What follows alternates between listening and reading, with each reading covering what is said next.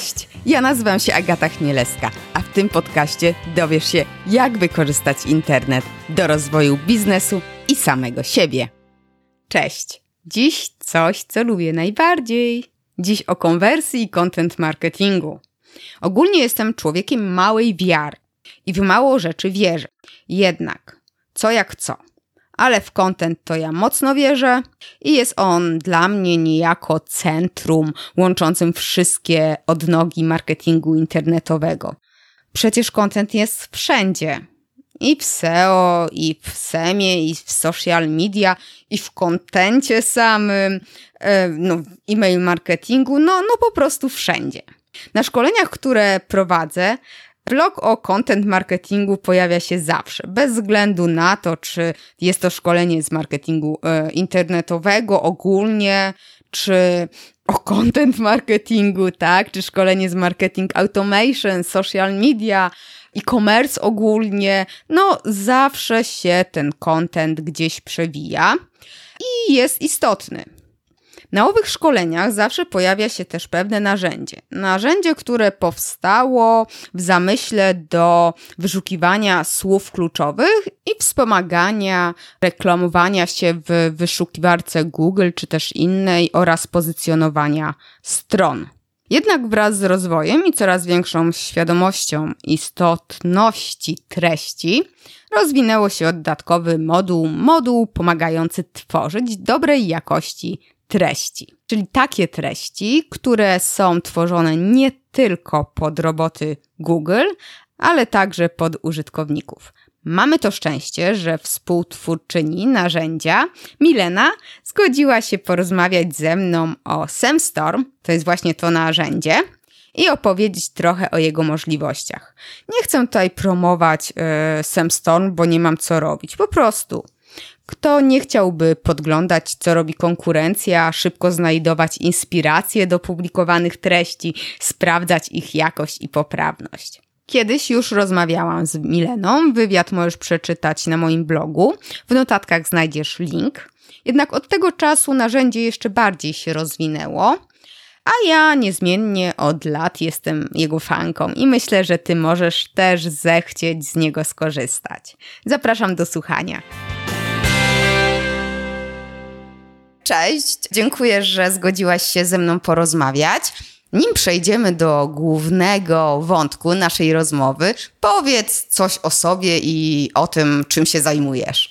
Cześć, ja przede wszystkim dziękuję za zaproszenie. Jestem Milena Majchrzak i reprezentuję Semstorm, narzędzie do analityki w wyszukiwarkach. Ja na co dzień zajmuję się obsługą klienta, e, czyli mam styczność tak naprawdę ze wszystkimi problemami, z jakimi stykają się nasi użytkownicy e, w ich działaniach marketingowych. A prywatnie bardzo lubię astrofotografię i interesuję się mitologią. O, mitologią! Wow! Tak, uważam, że jest świetna, jeżeli chodzi w ogóle o zrozumienie człowieka. To, w co my wierzymy, jakby to, w co wierzyliśmy na przestrzeni czasów, i myślę, że lepiej pozwala mi po prostu zrozumieć pewne mechanizmy, które nami rządzą, tak nieładnie powiedziawszy. O, to fajnie, to, to musimy potem o tym porozmawiać, bo brzmi bardzo ciekawie. Właśnie, Semstorm. Semstorm powiedziałeś, że narzędzie do analityki, tak? I w wyszukiwarkach. Dokładnie tak. E, a gdybyś tak to rozwinęła troszeczkę bardziej, nie ma problemu. My w Semstorm staramy się tak naprawdę towarzyszyć przedsiębiorcy w każdym etapie jego budowania widoczności w wyszukiwarce. Mhm. E, czyli pozwalamy mu, pomagamy mu wybierać słowa kluczowe, dostarczamy tematów na artykuły, wspieramy go w pisaniu tekstów, Dodatkowo e, oczywiście także pozwalamy kontrolować wyniki e, na samym końcu. Dajemy mu wgląd w to, co robi konkurencja, możliwość porównania. Także tutaj takie wszystkie te elementy, które można jakby podjąć w ramach marketingu w wyszukiwarkach, my wspieramy w tym użytkownika. Czyli jak rozumiem SEM, czyli tam Google Ads, Pewnie. SEO, i content. Content, okej, okay, ale content to tak bardzo chyba pod SEO też podchodzi, co? A w sumie takie głupie pytanie, bo wszystko się ze sobą łączy, tak? I, i SEO, SEM, content. Dokładnie tak, wszystko się ze sobą łączy, mm, ale content jakby jest dla nas też ważny trochę z innego punktu. My bardzo stawiamy na to, żeby ten content po prostu był zrozumiały dla końcowego użytkownika, żeby on mhm. nie był taką jak to się mówi, papką pod SEO, którą mhm. fajnie czyta Google, a tak. człowiek zastanawia się, o co w ogóle chodzi, tylko żeby jednocześnie mm, pomóc naszym klientom pisać dobre teksty tak. pod człowieka i dobre teksty pod SEO. Tak, to jest istotne. Nie wiem, czy to tylko w naszym kraju tak jest. Nie chcę też tutaj krytykować, ale Trudno jest o dobre treści po polsku. Jak już czegoś szukam, to raczej szukam po angielsku, bo tam też są robione treści pod SEO, bo każdy je robi pod SEO, ale jednak tam jest więcej też takiego mięsa i takich konkretów. To niestety jest prawda, bo nawet w branży SEO, w której my działamy, obserwuję różnego rodzaju grupy na Facebooku i jeżeli ktokolwiek spyta o źródła, oczywiście są podawane polskie, tak, bo mhm. mamy też polskie fajne źródła, ale przeważnie wszyscy mówią zobacz um, Moza, tak, mhm. zobacz Blog Search Metrics, zobacz coś tam tak. jeszcze, coś tam jeszcze. No i angielskie przeważają, ale trochę jest to prawda, zazwyczaj tam można znaleźć fajne, ciekawe rzeczy i rewelacyjne opracowania. Zawsze się język trochę podćwiczy, a zdecydowanie. jest też nisza dla, zawsze można coś napisać fajnego i e, jeszcze nie trzeba konkurować z innymi, którzy faktycznie przyciągają ludzi swoimi treściami. A jeżeli już zostaniemy właśnie przy tych treściach, no to wiemy, że treści są fajne pod SEO.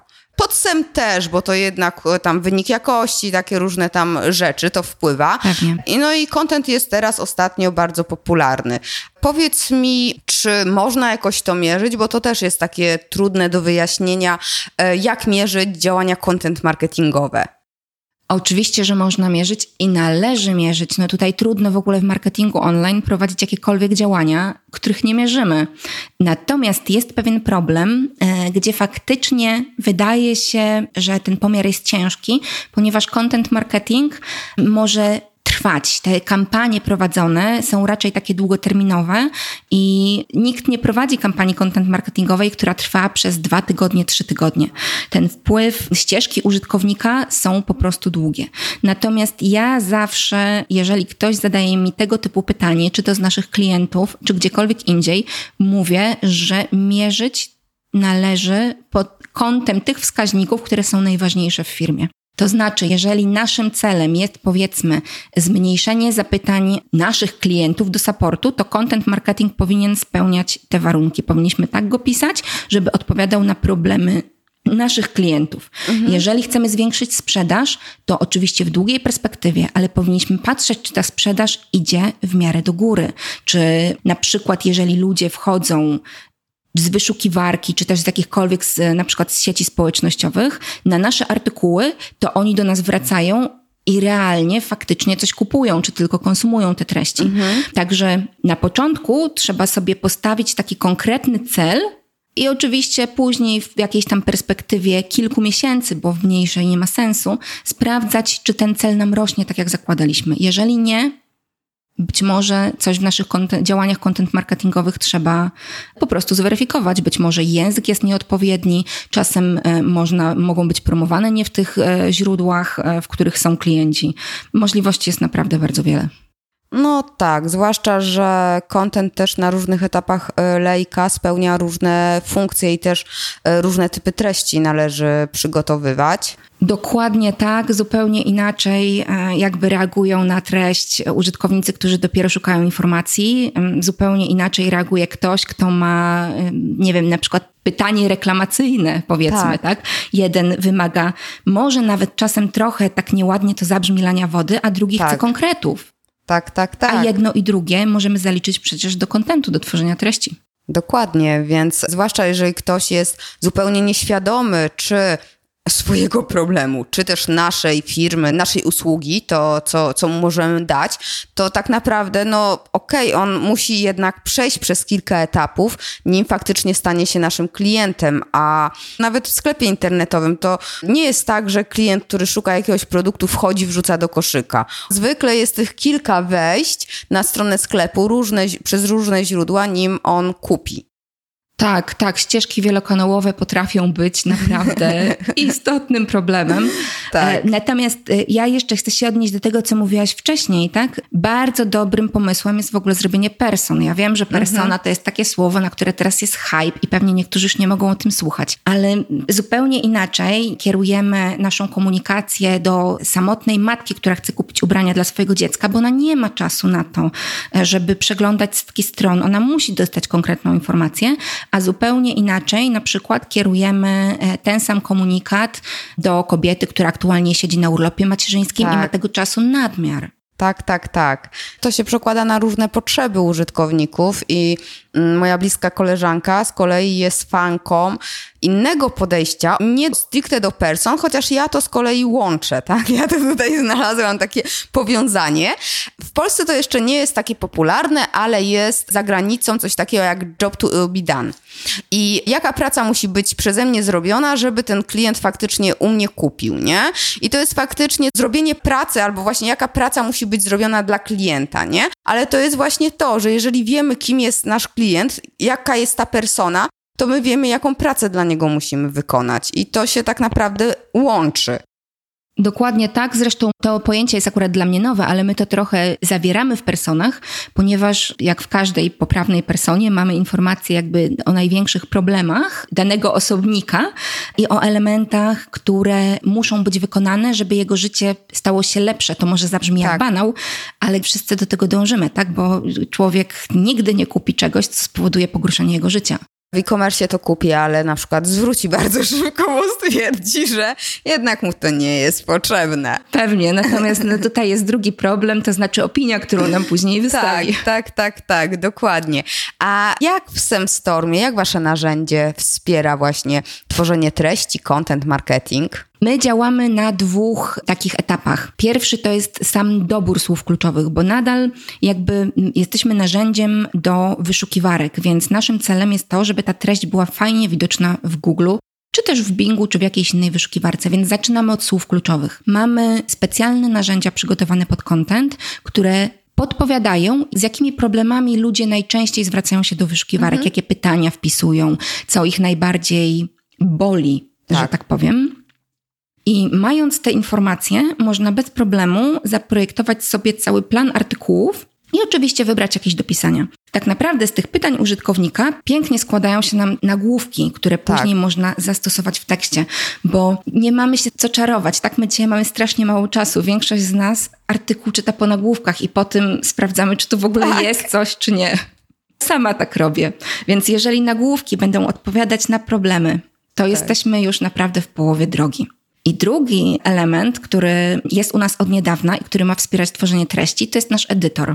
Mhm. I on działa tak naprawdę tak jak trochę Word na sterydach. Mhm. To znaczy, można tam czy to przekopiować na przykład treść z jakiejś strony, jeżeli chcemy ją zmodyfikować, czy po prostu od podstaw zacząć w nim pisać. Oczywiście też definiujemy to główne słowo kluczowe dwa lub trzy, mm, na jaki artykuł ma być i nasz edytor sam sprawdzi, czy dobrze jest sformułowany tytuł, czy w tekście na przykład są nagłówki, które zawierają te słowa kluczowe. Jak e, poprawny jest ten tekst, jak dobrze zrozumiały, bo tutaj też wiadomo, tak, inaczej będziemy pisać jakiś artykuł o potrzebach takich codziennych, tak. E, które wszyscy mamy. On musi być tak dostosowany, żeby każdy go zrozumiał, a inaczej będziemy tworzyć jakiś artykuł już taki naprawdę ekspercki. Więc poziom zrozumienia tekstu jest bardzo ważny. Sprawdza oczywiście jak Word błędy ortograficzne, ale też w tekście sprawdza, ile razy użyliśmy tych słów kluczowych. Podkreśla, jeżeli są zbyt często, informuje, jeżeli ich nie ma tak naprawdę w ogóle. I ma kilka takich ocen właśnie poprawności e, składniowej ortograficznej, poprawności SEO i czytelności. Następnie ten artykuł, który gdzieś tam się wytworzy z tymi wskazówkami, można przekopiować bezpośrednio na swoją stronę, do WordPressa, czy też do jakiegokolwiek innego systemu CMS. A te słowa kluczowe skąd wziąć? No to jest właśnie ten pierwszy etap, o którym mówiłam, czyli ten research słów kluczowych. Jeżeli na okay. przykład główny temat, o którym chcemy, zawsze musimy niestety mieć jakiś taki główny temat, o którym chcemy napisać. Jeżeli główny temat to jest, nie wiem, dajmy na to buciki dziecięce, to wpisujemy e, te buciki dziecięce do naszego podpowiadacza tematów i tak naprawdę jest to też to główne słowo, pod które chcemy pisać. I później z podpowiedzi na przykład wychodzi, że strzelam tutaj zupełnie, ponieważ nie robiłam researchu, że internauci najczęściej pytają o rozmiary bucików dziecięcych, Aha. więc naszym drugim słowem kluczowym będzie automatycznie rozmiar bucików dziecięcych. I w ten tak. sposób jakby to idzie do przodu. Okej, okay, i później, bo tam już trochę znam wasze narzędzie, to później te buciki, te rozmiary, załóżmy rozmiary bucików dziecięcych czy coś takiego, wrzucam do generatora tematów, tak? Bo macie coś takiego i właśnie chciałam się zapytać, jak to działa. To zdecydowanie działa w ten sposób, że oczywiście trzeba podać te wstępne słowa tak. kluczowe i my je rozszerzamy. My sprawdzamy w Google, jakie pytania związane z tym podanym słowem kluczowym bądź słowami kluczowymi wpisują internauci.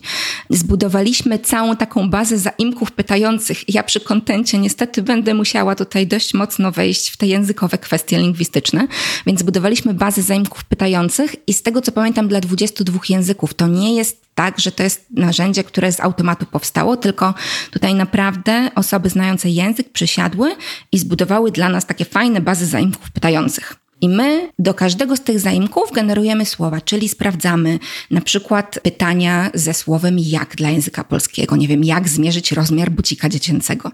Albo ze słowem jaki, czyli jaki buci, jakie buciki dziecięce kupić dla niemowlaka. Mhm. Z drugiej strony, na przykład po angielsku, to nie jest kalka. Wybraliśmy także po prostu zaimki pytające hum, hu i tak dalej. Tak. I tak samo dla wszystkich pozostałych języków. Czyli odpalając tego typu raport, faktycznie dostaje się takie najbardziej sensowne wyniki dla każdego języka. Tutaj nie trzeba się martwić, że to będzie jakiś bełkot e, czy coś w tym stylu, tylko zawsze się staramy, żeby te dane były jak najbardziej przydatne i jakościowe.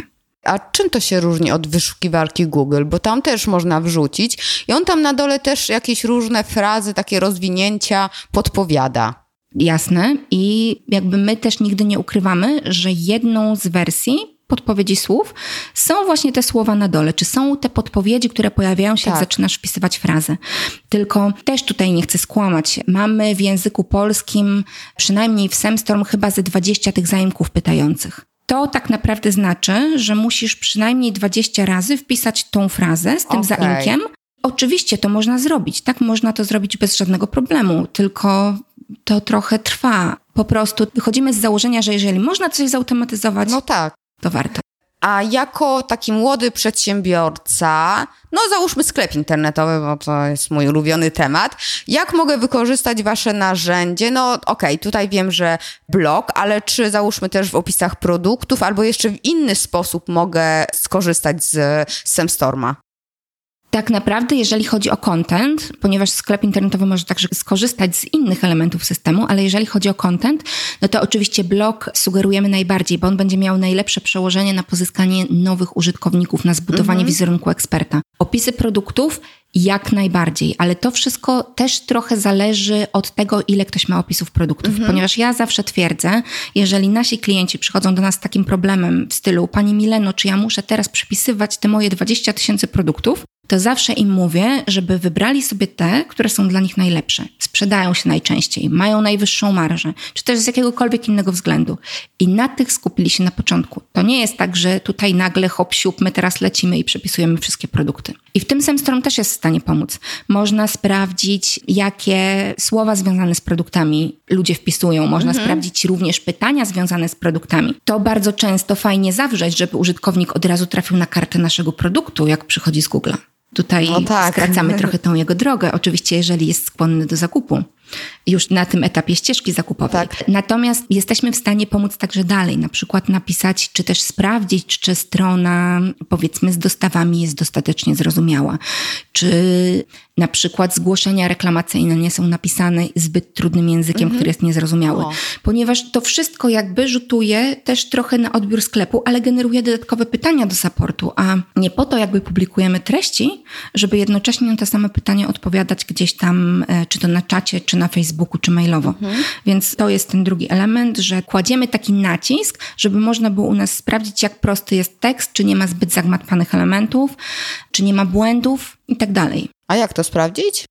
Tym narzędziem? Co... Tak, narzędziem, edytorem nie ma żadnego problemu, wystarczy przekleić tekst i sam się sprawdzi. Ale to on pokazuje, że coś jest zagmatwane? Jak to wygląda? Tak, pokazuje. Mamy trzy rodzaje paragrafów, tak to Aha. krótko ujmę. Paragraf dobry to jest po prostu paragraf. On sobie wygląda tak, jak ktoś go przekleił, tak wygląda. Tak. Mamy paragraf, który jest średnio trudny i to jest taki paragraf, który bez problemu zrozumie osoba, przynajmniej student, o tak Aha. powiem. Tak, czyli gdzieś tam już ktoś, kto skończył, powiedzmy, zawodówkę tak. i nie jest ekspertem w tej dziedzinie, może mieć problem ze zrozumieniem. To oczywiście nie znaczy, że on tego nie zrozumie.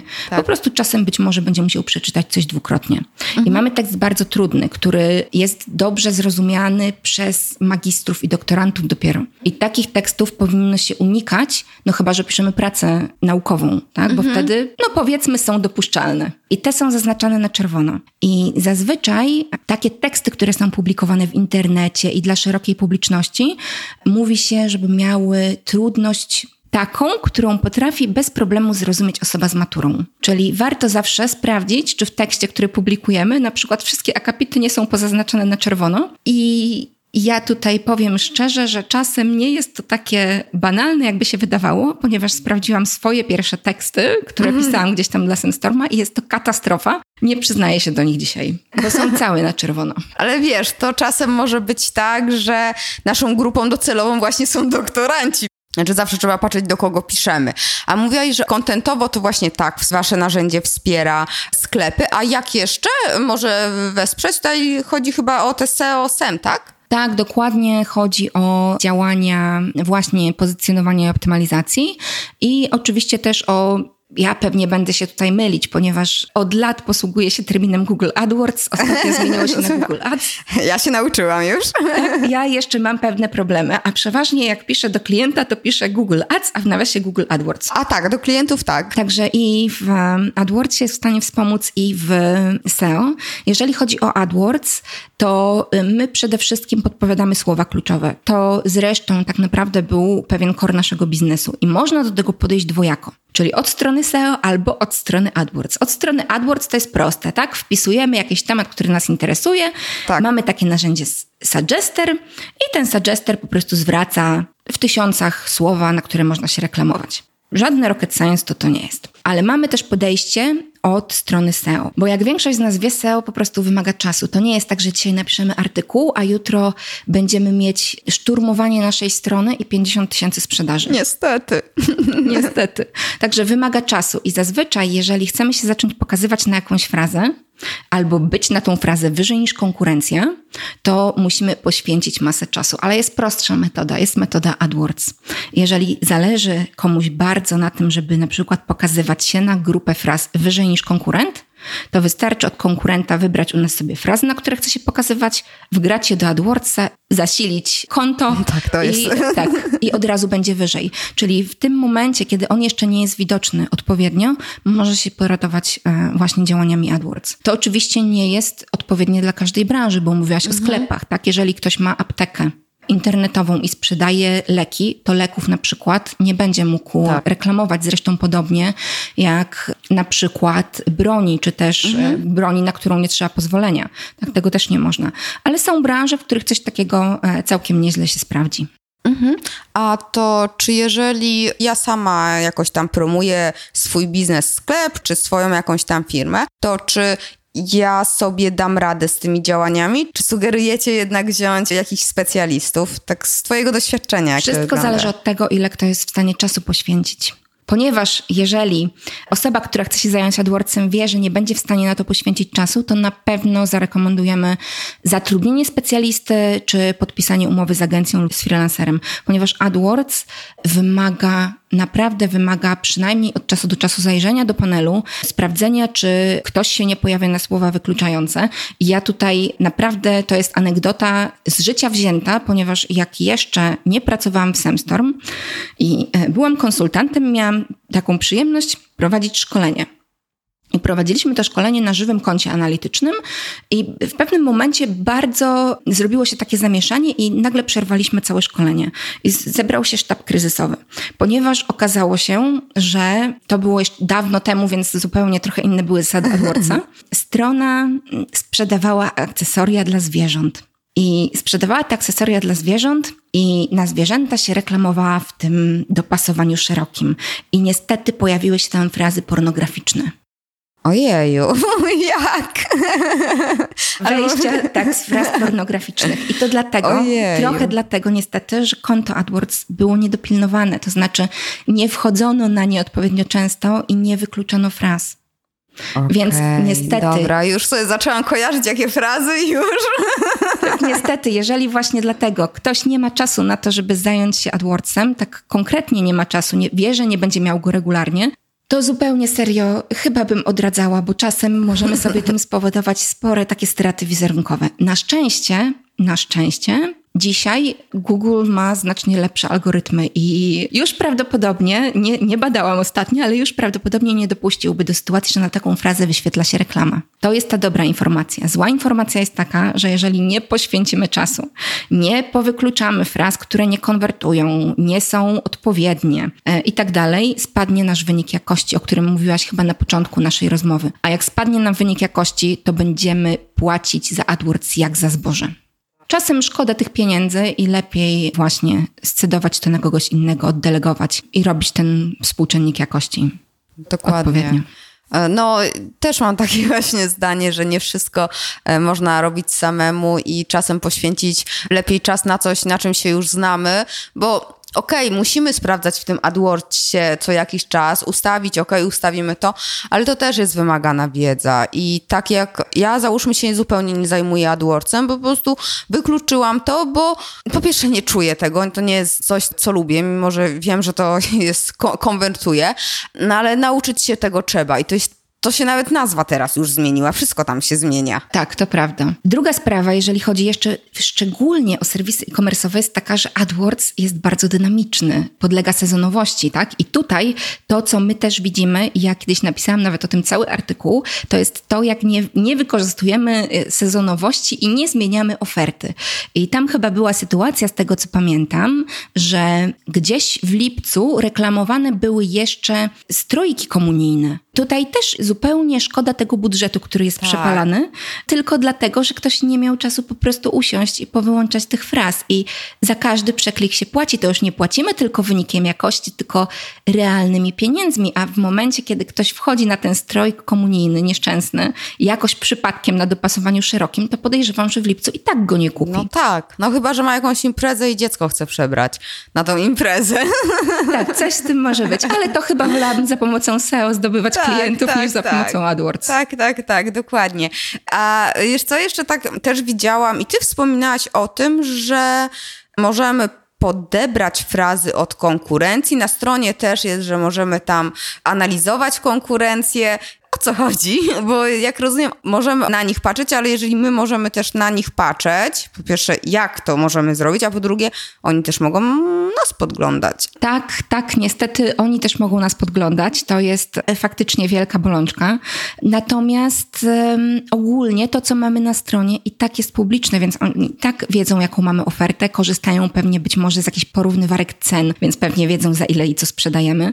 Więc niestety do tego musimy się przyzwyczaić, że w internecie wszystko wszystko jest publiczne. I pytanie tylko jest takie, czy konkurencja wykorzystuje tą wiedzę, czy w ogóle ją zdobywa? Natomiast ci, którzy faktycznie korzystają z Semstorm, mogą sprawdzić dokładnie na jakie słowa kluczowe ich konkurencja pojawia się w naturalnych wynikach wyszukiwania, dokładnie tak jak wspomniałam. Wystarczy tylko wpisać adres strony konkurencji i automatycznie cały raport zostanie wygenerowany, ale można też porównać swoją stronę do strony konkurencji i wyznaczyć na przykład takie słowa, na które konkurencja jest na pierwszej stronie, a my zupełnie gdzieś tam z tyłu. Mhm. To są właśnie te dobre słowa do AdWords, zanim jeszcze zdobędziemy odpowiednią widoczność, tak? Bo dzięki AdWordsom po prostu nie musimy nic robić, tylko o tak stryk i jesteśmy już na pierwszej pozycji. Mhm. Bądź na drugiej, trzeciej, czwartej, ale wysoko tak długo oczywiście, jak długo płacimy, więc tutaj warto i tak robić działania SEO, bo one będą trwały dłużej. Jak przestaniemy płacić na AdWords, czy tam na Google Ads, tak to przestaniemy się wyświetlać.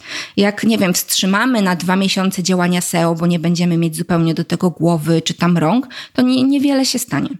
Także zawsze, tak czy siak, oprócz AdWordsa, ja rekomenduję, żeby zainwestować w działania SEO. Druga sprawa jest taka, wracając do poprzedniego tematu, że możemy też wyznaczyć frazy, na które konkurencja istnieje a nas jeszcze w ogóle nie widać. I na to też warto zacząć się i pozycjonować, i reklamować, zwłaszcza jeżeli są to frazy istotne z punktu widzenia naszego biznesu. Kiedy może być taka sytuacja? Załóżmy, że wprowadzamy nową linię produktową. Konkurencja ją ma od dawna, jest fajnie ugruntowana, tak? a my też chcemy być widoczni. I tutaj też warto właśnie wtedy dopalić się trochę AdWordsem.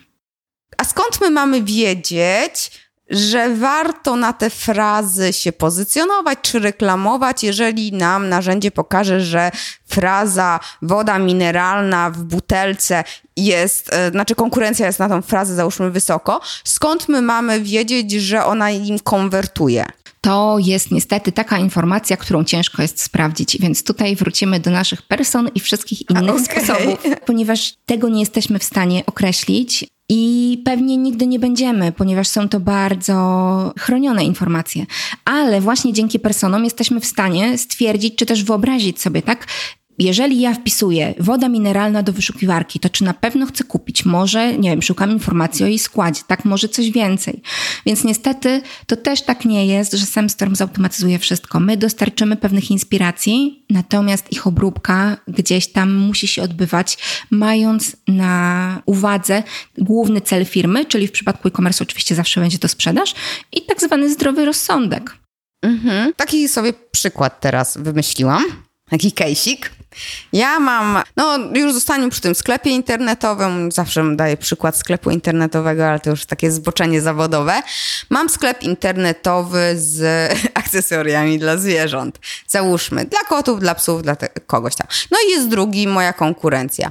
I jak tak krok po kroku, jakbyś mogła powiedzieć, co ja powinnam zrobić, no zakładając właśnie konto w waszym systemie i właśnie wykorzystując możliwość podglądnięcia działań konkurencji. Tak naprawdę wszystko zależy, czy e, współpracujesz z jakąś firmą już, czy nie. E, I jakie rzeczy jej delegujesz lub nie. Tutaj założymy pewnie, że wszystko nasz hipotetyczny właściciel sklepu chce zrobić sam. Tak, albo mam swoich ludzi, którzy mogą to, to zrobić. Najpierw zupełnie serio zajęłabym się SEO, ponieważ jest to temat, który jest najdłuższy i będziemy czekać na wyniki najdłużej, więc warto tutaj trochę przysiąść na początku i przynajmniej opracować dobrą strategię. Mhm. To znaczy, ja zawsze w takim celu, jeżeli robię analizę dla klienta, wyznaczam jego głównych konkurentów, to Często są ci, których my podpowiadamy, ale tutaj też należy zweryfikować. Zawsze, bo może być na przykład konkurentem dla sklepu, może być bardzo rozbudowany blok o akcesoriach dla zwierząt. Tak? Mhm. Oni celują w tą samą grupę, tylko dostarczają mi innych jakby usług. Jedna informacyjnej, druga sprzedażowej. Więc zawsze na początku wyznaczam konkurentów i przeprowadzam porównanie. A to narzędzie pozwala, tak? Semstorm pozwala coś takiego Dokładnie zrobić? Dokładnie tak. I okay. wyznaczy konkurentów, takich wstępnych, z którymi mhm. współdzielimy najwięcej słów i pozwala na porównanie. Porównuję później konkurentów i sprawdzam, w których jakby dziedzinach, dla których słów ja sobie radzę lepiej, bo to są te, gdzie warto zawsze będzie zobaczyć, co już zrobiliśmy, żeby powielić te działania w przyszłości i sprawdzić takie słowa, na które ja sobie radzę gorzej i te słowa, na które mnie w ogóle nie ma. Z tych słów, na które mnie w ogóle nie ma, wyrzucam oczywiście te, które są niezwiązane z moją działalnością, bo czasem, dajmy na to, mamy sklep z akcesoriami dla zwierząt, tak, i jest tam również, są tam akcesoria dla, akcesoria dla pająków i jaszczurek, których my w ofercie nie mamy, no to wszystkie te słowa trzeba wyrzucić. Po prostu. Oczywiście spisuję takie słowa. Staram się też uświadamiać klientom jedną rzecz, jeżeli nie mają e, zwłaszcza jakiegoś większego doświadczenia, żeby nie rzucali się z motyką na słońce, żeby wybrali sobie kilka najbardziej istotnych z ich punktu widzenia, zaczęli nad nimi pracować i po prostu z biegiem czasu zwiększali ten zakres, bo bardzo łatwo też się trochę zniechęcić, tak? Jeżeli pracujemy, pracujemy, a tutaj nic nie widać i tak naprawdę rozbiegliśmy się pomiędzy 20 różnych tematów. Następnie do tych słów kluczowych, na które nie jestem widoczna, czy, czy sklep nie jest widoczny, tak? Staram się dobrać stronę jakąś na przykład produktową, wpis na bloga, który najbardziej mi odpowiada. Jeżeli takiej nie znajduję, a wiem, że sprzedaję podobny produkt, to na pewno zarekomendowałabym stworzenie czy to wpisu, czy na przykład wprowadzenie produktu do oferty, bardziej mhm. odpowiadającego na zapotrzebowanie. Jeżeli taką stronę znajdę i nie jestem na nią widoczna, to warto przyjrzeć się, czy ona jest napisana dobrze pod SEO. Bo może być napisana świetnie dla człowieka, może być takim fajnym językiem sformułowana, czy coś w tym stylu, ale dopóki ona nie będzie jakby dobrze zrobiona pod SEO, no to tutaj też ciężko oczekiwać, że Google nas jakoś doceni. I wtedy sprawdzam, tak, czy użyte są w środku słowa kluczowe, czy być może jakieś synonimy mogę tam jeszcze zawrzeć, czy tytuł jest odpowiedni, czy mam zastosowane nagłówki. Takie zupełne podstawy. Sprawdzam także, czy na przykład prowadzą do niej jakieś linki. Jeżeli mam wpis na bloga, który jest komplementarny, może warto dodać z tego bloga do tej naszej strony link, który trochę nam e, też pomoże w działaniach. I jest ta trzecia grupa słów, czyli słowa kluczowe, na które moja konkurencja jest wyżej ode mnie. I tutaj podglądam z tej strony konkurencji, sprawdzam ich teksty, sprawdzam jak mają zbudowane nagłówki, jak piszą ofertę. To oczywiście nie jest po to, żeby kopiować, bo nikt nie lubi kopiowanej treści i Google tutaj nie jest wyjątkiem, ale sprawdzam właśnie, czy po prostu nie mają lepszej treści, czy coś tam mogę od nich podejrzeć i na przykład zrobić lepiej u siebie. Jeżeli na przykład w opisie produktów mówią jednocześnie, powiedzmy, dla jakich ras psów najlepsza jest ta sprzedawana miska, powiedzmy, jest na przykład mniejszego rozmiaru i nie nadaje się dla wszystkich, a ja tego nie mam, a chciałabym się pokazywać na te słowa związane z rasami psów, no to to jest informacja, tak, czego mi brakuje. Więc takie działania porównawcze są zawsze ok. I jest kolejna sytuacja, czyli że ja jestem wyżej, a mój konkurent jest niżej i tu robię dokładnie to samo. Sprawdzam moją stronę, stronę, sprawdzam stronę konkurenta, tylko na odwrót. Sprawdzam, co ja mam, czego konkurent nie ma. I zapisuję to też, czy też sugeruję zapisanie czegoś takiego w strategii, żeby móc wykorzystać to w dalszych działaniach. Tak, jeżeli już wiemy, co robimy dobrze, co się sprawdza, to warto to powielać też mówisz o tym zapisywać, zapisywać i porównywać, czy te słowa kluczowe, jeżeli ja porównuję sobie, to czy to jakoś w narzędziu jest zapisywane, czy to można eksportować, czy jak to wygląda?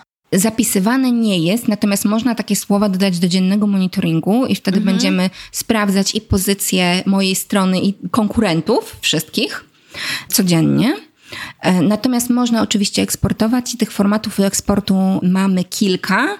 Są to oczywiście ten taki standardowy, czyli do Excela, mhm. ale można również wygenerować raport PDF z takich słów, który dodatkowo jeszcze pokaże nam na wykresie pewne wartości. Okej, okay, okay, fajnie. A powiedziałeś, że audyt, jak przygotowujesz y, dla klienta, to można do, do Was się też zgłosić po taki audyt? Mamy całą sekcję audytów.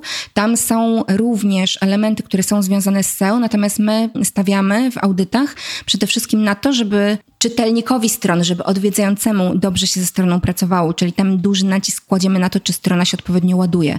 Mhm. To oczywiście także wpływa na SEO, bo bardzo dużo rzeczy wpływa na SEO. Content, szybkość ładowania strony, tak. zastosowanie certyfikatu ale robimy audyt jakby niekoniecznie pod SEO tylko, ale pod tego końcowego użytkownika, który przegląda. Sprawdzamy, czy na przykład osoby z pewnymi niepełnosprawnościami będą mogły stronę odwiedzać.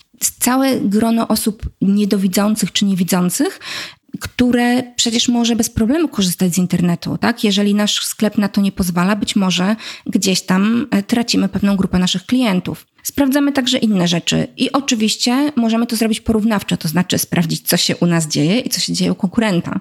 Tak? Bo tak. ogólnie Semstrom trochę tak zbudowaliśmy na tym, żeby sprawdzić po prostu, jak wygląda konkurencja na naszym tle.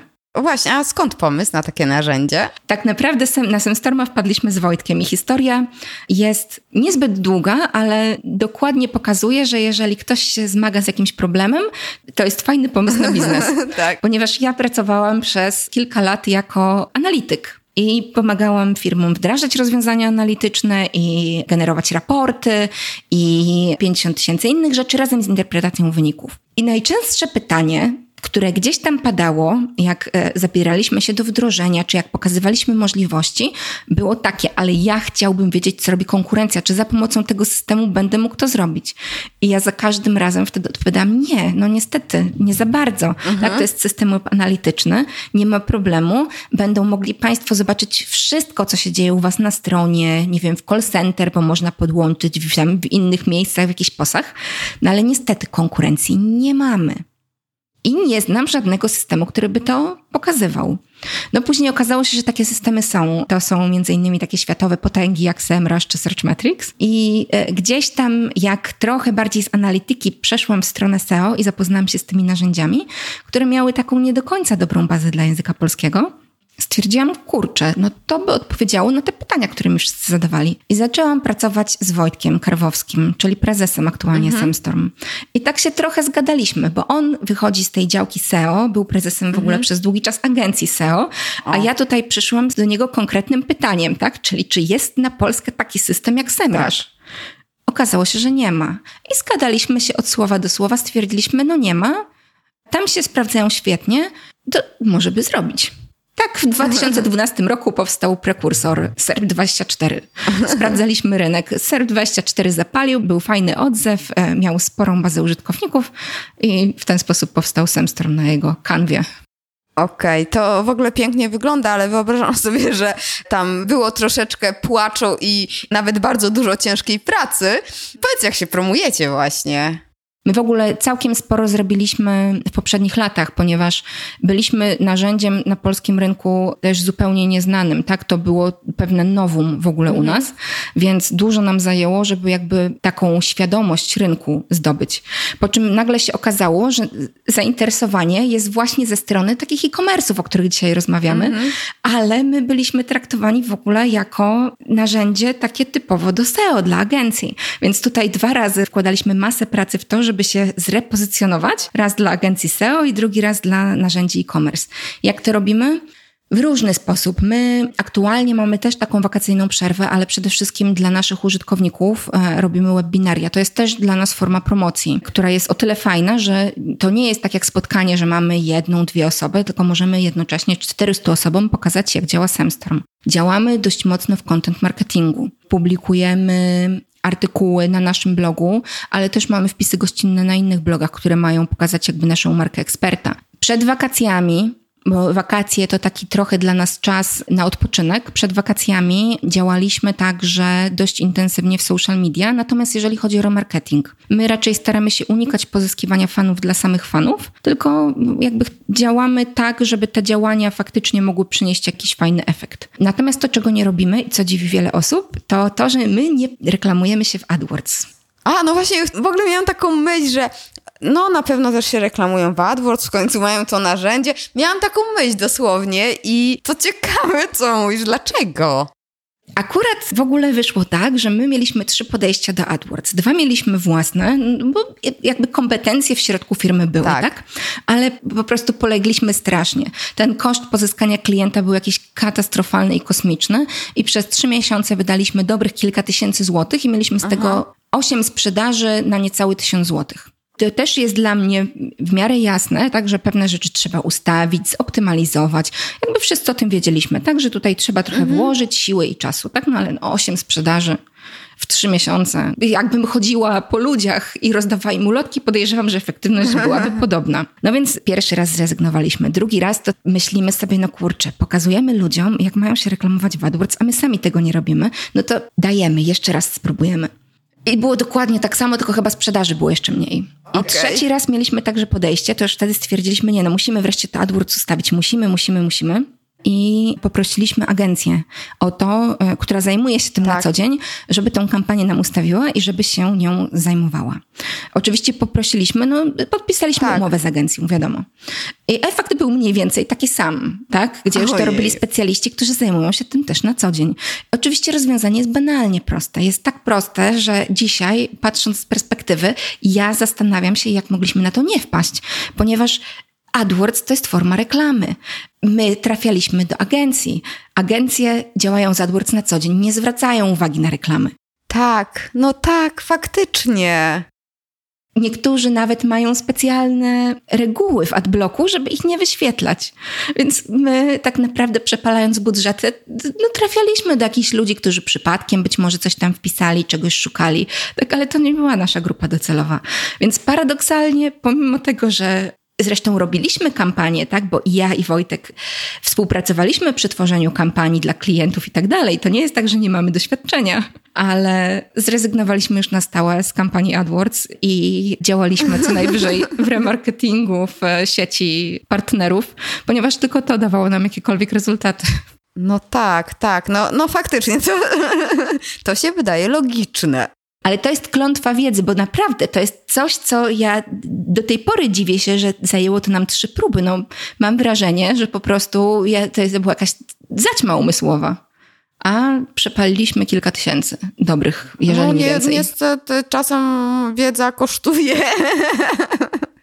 I was to troszeczkę więcej kosztowało, ale y, Myślałam, że raczej powiesz, że szef bez butów chodzi, bo ja to często mówię, bo, bo nawet dlaczego ja nie robię marketing automation, a się tym zajmuję. No, no bo właśnie. Nie, to te, tak trochę szef bez butów chodzi, mamy z optymalizacją naszej strony. A. Ponieważ przez długi czas mieliśmy angielski tytuł w polskiej wersji i no paradoksalnie, tak wszyscy o tym wiedzieli u nas, tylko po prostu nikt nie miał na to czasu, bo to też szkoda nam było przysiadać do tego z do skoku tak. i zmieniać tutaj jedno, tutaj inne. I zawsze sobie mówiliśmy przed świętami, po świętach, przepraszam, jest taki okres, że na pewno nikt nie przyjdzie. I będziemy mieli wtedy czas, żeby to wszystko pozmieniać. Po świętach po prostu y, ludzie chyba odpoczęli i masowo przyszli, zadawali pytania, tworzyli jakieś tam rzeczy. Tak. Nie mieliśmy na to czasu i tak naprawdę dopiero chyba po wprowadzeniu nowej strony to z półtora roku nam zajęło, żeby jakkolwiek ją zoptymalizować. Oj, to, to też, też znam ten ból. Wierzę i szkole z content marketingu, a sama mam problem z napisaniem wpisu na blog, ale to jest też właśnie to, o czym rozmawialiśmy, że ja nie chcę pisać, by pisać i tylko pod Google'a, a z drugiej strony mój perfekcjonizm powoduje, że każdy mój wpis to jest taki mały e-book, więc to też czasu zajmuje i cała myśl, że ile ja tego będę pisała, nie, ja lepiej nie zaczynam z pisaniem, to faktycznie mnie odpycha. No ale no wiadomo też, nie każdy typ reklamy pasuje do każdego biznesu, więc wy na kontencie też bardzo dużo działacie chyba. Tak, nie? dokładnie działamy na kontencie, ale ja też mam czasem, bo ja jestem współautorem niektórych tekstów u nas tak? na blogu, tych takich bardziej e, technicznych powiedziałabym, mhm. bo mam background techniczny tak?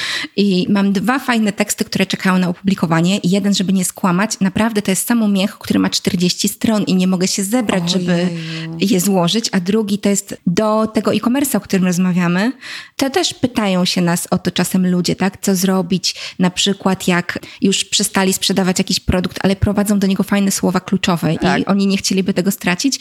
I mam cały artykuł na ten temat, tylko potrzebuję szlifów i nawet nie mam czasu, żeby przesłać go teraz do kogoś, kto mi to sprawdzi, do korektora. Ale muszę się za siebie wziąć.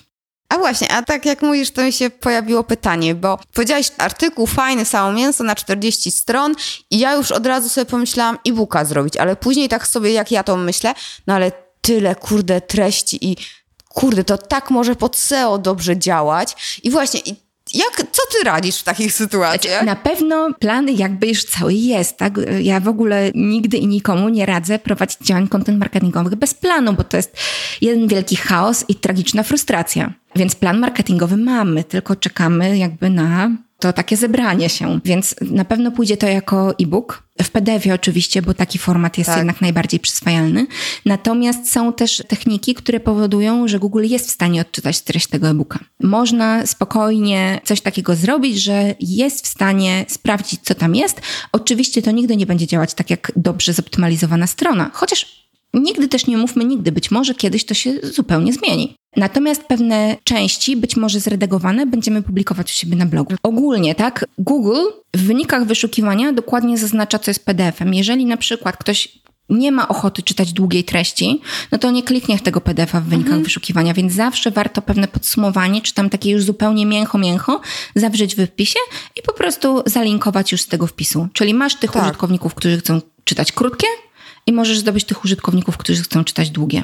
Tak, tak, tak, dokładnie. Zwłaszcza takie streszczenia i też troszeczkę przeformatowania te treści są bardzo fajne do promocji tego na przykład na LinkedInie też. Tam artykuły publikujemy, nie? Tam Google w ogóle nie ma wstępu niestety, ale właśnie tam fajnie chodzą te artykuły publikowane na LinkedInie i ja tam właśnie robię coś takiego, że a tutaj trochę z tego PDF-a piszę, a reszta zapraszam do mnie na blog, a tam będzie PDF do pobrania. Przyjęło się trochę u nas, ja mam takie wrażenie czasem, twierdzić, że content marketing to jest świetny sposób na SEO, tak? Że on tak. zwiększa widoczność.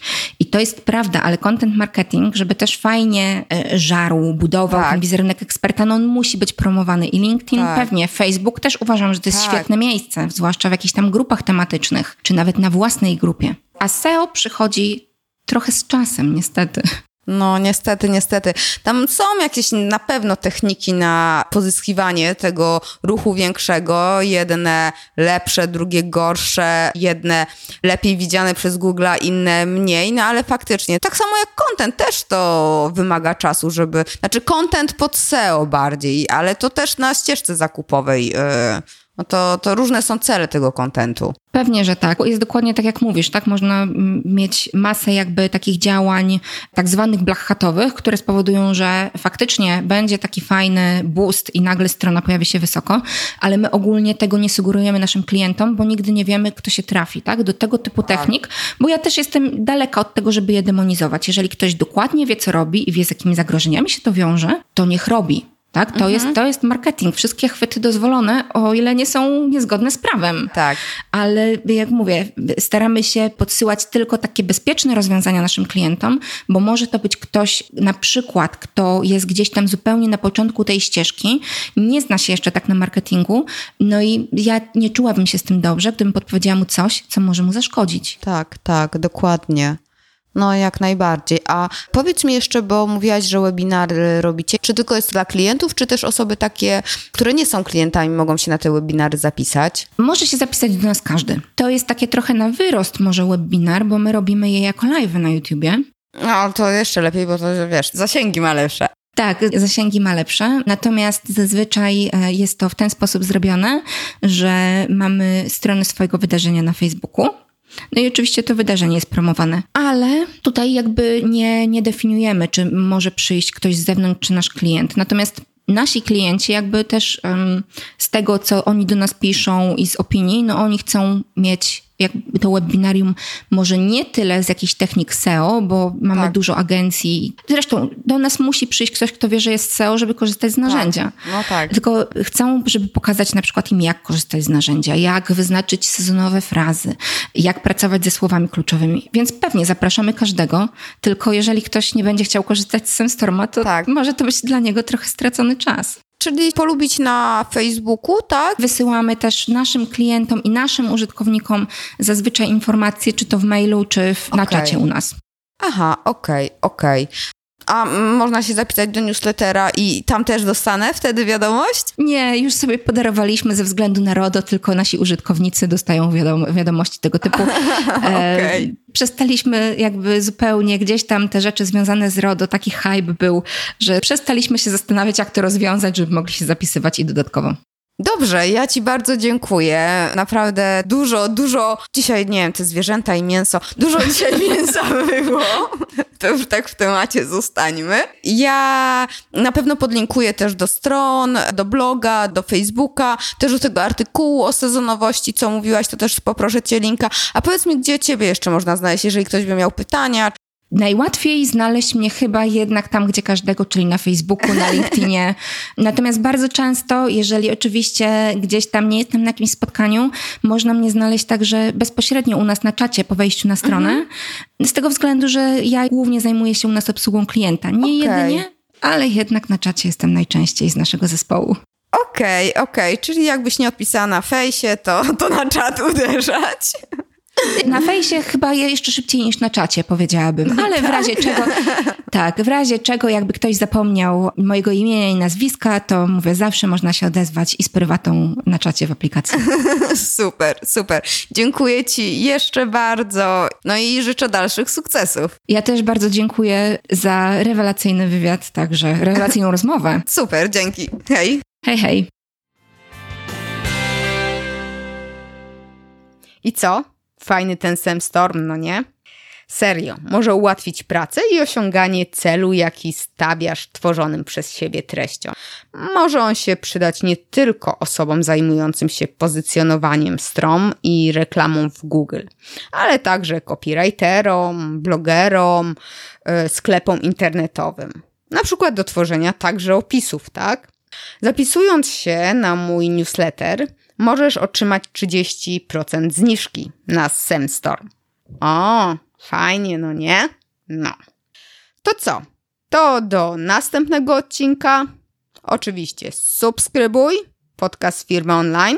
Zrobisz mi fajny prezent, Będę ogromnie wdzięczna. No i możesz się właśnie zapisać do newslettera, żeby otrzymać tą zniżkę. Nie tylko na SemStorm, ale też na kilka innych fajnych narzędzi. Cześć! Dziękuję Ci za wysłuchanie tego odcinka podcastu. W notatkach znajdziesz linki do stron, książek czy narzędzi, o których wspominałam. Zapraszam Cię także na mój blog achmieleska.com łamane na blog. Jeśli uważasz, że ten podcast może być pomocny także innym osobom, poinformuj ich o nim, a także zostaw opinię na iTunes. Niech konwersja i uśmiech będą z Tobą.